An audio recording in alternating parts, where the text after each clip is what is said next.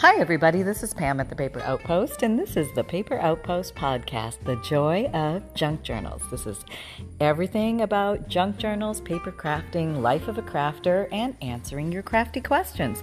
And today's topic is um, if I were to start a YouTube channel today, what would I do? Um, and this can be about a junk journal channel or really any any type of uh, YouTube channel. But I guess things that I would have learned along the way or mindset.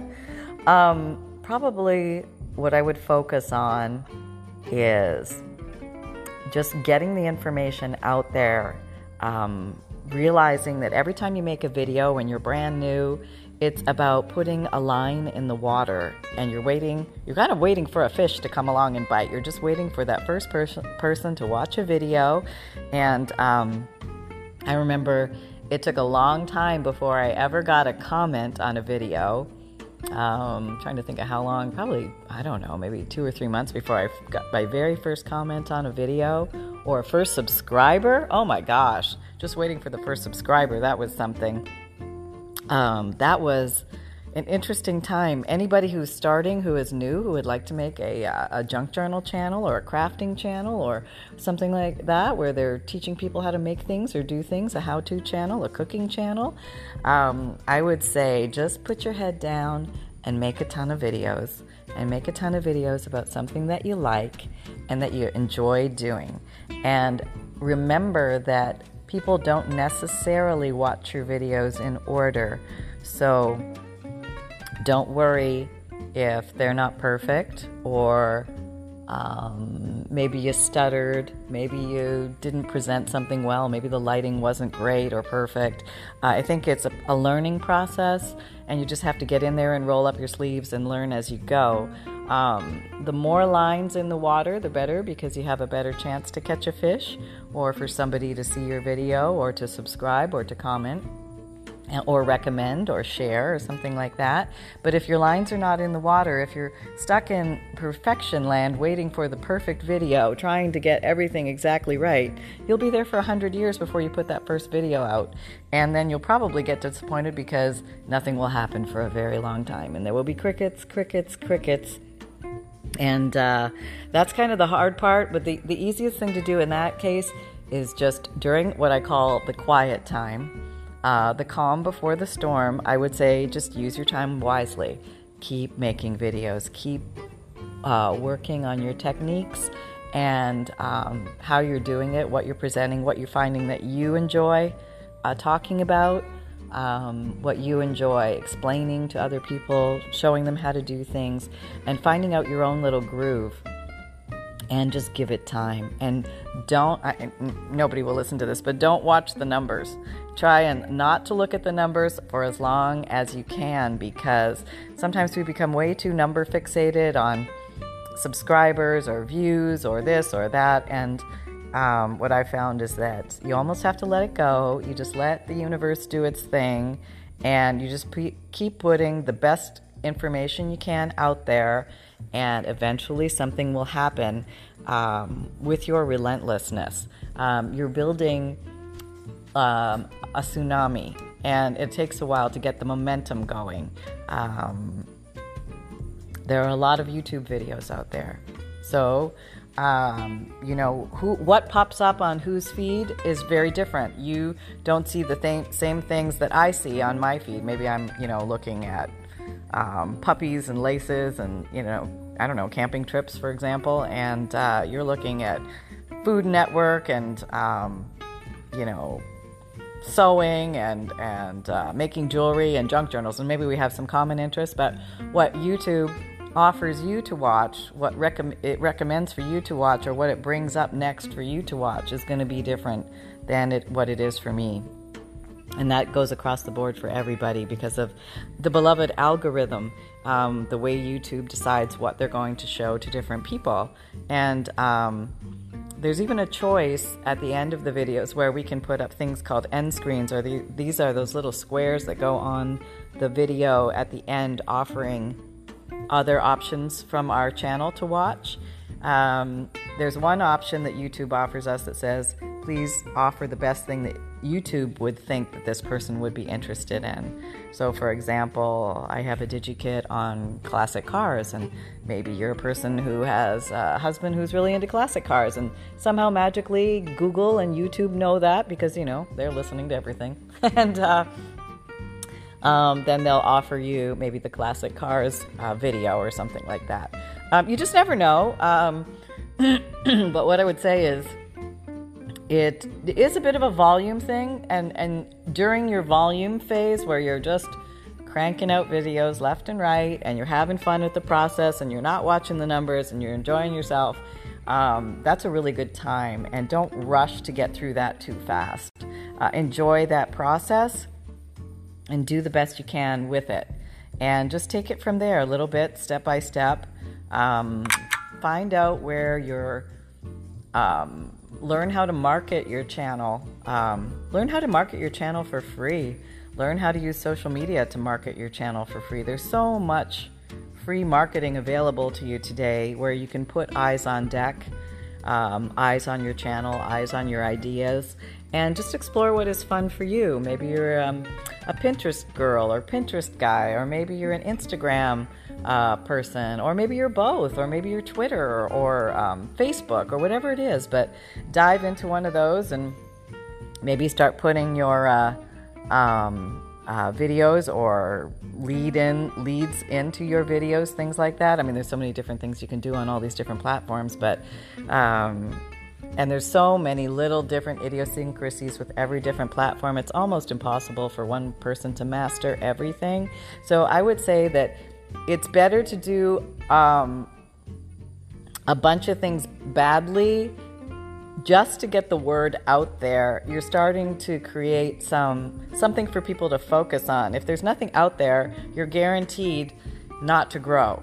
So bad is better than nothing you know, good is better than bad, but you have time to get better. You have time to learn about um, better lighting, better sound, better angles, better equipment, and um, probably. I mean, there's a million and one different ways to do videos, and some some can be very high tech, heavily edited, uh, take a lot of time to produce, and others are just literally sit down, turn the camera on, record it, come what may, put it out there and we keep moving forward. And the second one is the one I opted for because it fits into my lifestyle better. I didn't want to be um, editing the rest of my life. I don't want that's not fun for me, and I want to keep the focus on the fun. I like creating. I like teaching um, others how to create and and um, just sparking off each other's ideas. So I want to keep my primary focus there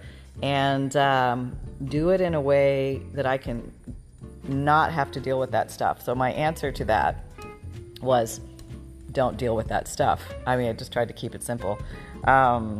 In the beginning, I used to turn the camera on and off and on and off a lot and restart and restart and restart.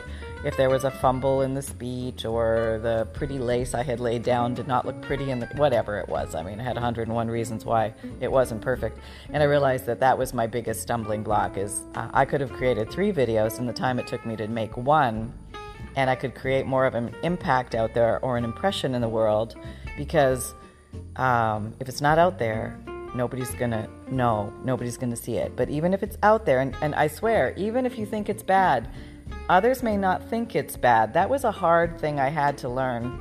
Um, that some videos that I thought were horrible, people would watch like crazy and I would get very good comments. In other videos, I thought, oh man, this is a winner, and like, nobody would watch it, and uh, or the comments were very few, something like that. So there was a there's a big learning curve, um, in order to move forward with your videos. You, you think it's one way, and then you find it's a different way. So what I, my answer was, just put it all out there, put it all out there, and don't judge for other people. Let them judge for themselves. They'll let you know. They'll let you know by subscribing. They'll let you know by their comments.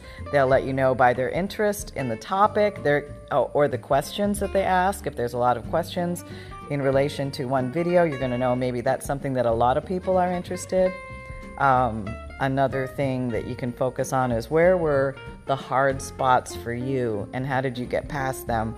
I find that, um, um, you know, having people see how to get through a difficult point in a create creative process that would always help me when I saw other people do that and um, sometimes they wouldn't even realize they were helping me. They would just do it the way they were doing it. And I saw where my stumbling point was, and they just blew right through it as if it didn't even exist. They just, oh, of course, you just put this there, and that solved. You know, they didn't even say that. They just did it, and I'm, and it had never occurred to me. Um, to do that. And when I saw it, it was earth shattering and, and life changing because now I knew how to get past that point. So, even if you don't know you're giving tips and tricks and things like that, you are because maybe you're getting somebody through a stumbling point or a stumbling block, and that's what they just need just to get over that little bump or hump. And they're off and running, right, Sonny? What do you think? Sonny's here in my lap, and we're sitting on the couch. And I hope you can't hear that squealing in the background. Apparently, I'm I'm drying some clothes, and uh, I think I have a ball bearing stuck in the dryer somewhere where it's uh, giving that lovely sound. Um, I'll try and turn the phone away. Hopefully, it's not picking it up too much. Sorry about that, but it's real life happening around here at the paper outpost. We got to do some laundry every once in a while. Oh, that reminds me, I got a vacuum. Um, I'm slowly starting to cut up some more fabric again. It does take a while to do this, so please bear with me. Um, but um, I am making progress. But every time I cut fabric, I've got to vacuum after, wipe everything down, and um, then turn on the HEPA filters to deal with all the dust. So there you go. Yeah. So um, hope you guys are enjoying the packs out there. I'm getting some good feedback, so thank you very much for that. I'm, I'm i just have a lot of fun with them and just think of different ways that you can play with them in your junk journals. And uh, um, you know, I think it just opens another door of possibility for everybody.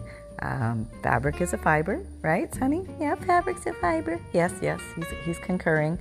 And um, so, yeah, if I was going to start a YouTube channel again, what would I do? That I th- would think would be the number one thing is just head down, make videos, put them out there.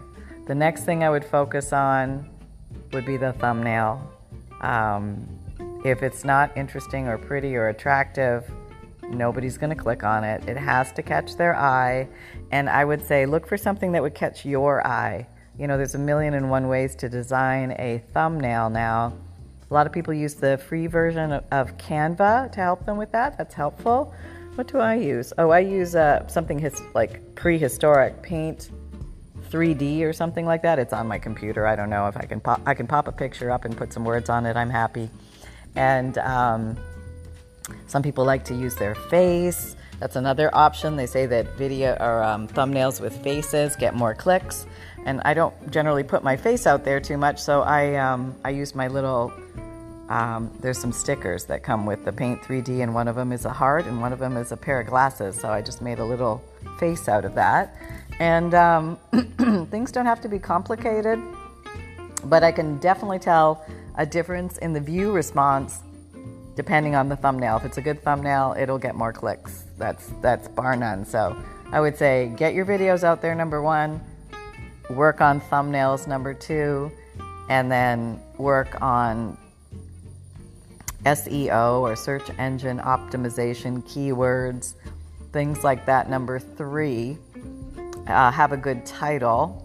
Number four, so it's it's attractive. It answers a person's question or it solves a problem for them or satisfies a need or makes them curious in some way, shape, or form. So they click on it. And then also, um, don't forget about the free real estate that's found in the drop down description box down below the video, which is easily accessed on the PC or the computer. And it's also accessed on the phone if you know where to click. It's different for the iPhone or the Android, but you got to find where to click and it'll open up the description box. And the description box usually has um, a description, number one, but you can also put a lot of active links in there. So if you want to direct people to um, maybe you have a newsletter or a website or an Etsy shop or you know an Amazon shop or um, some of your social media links are in there, or maybe you want to show them a link to something that you sell on Etsy or something like that. So that's a lot of free real estate down there that should be maximized to the fullest. You should, I, I recommend that you use. It gives you, I think, 500 characters to use.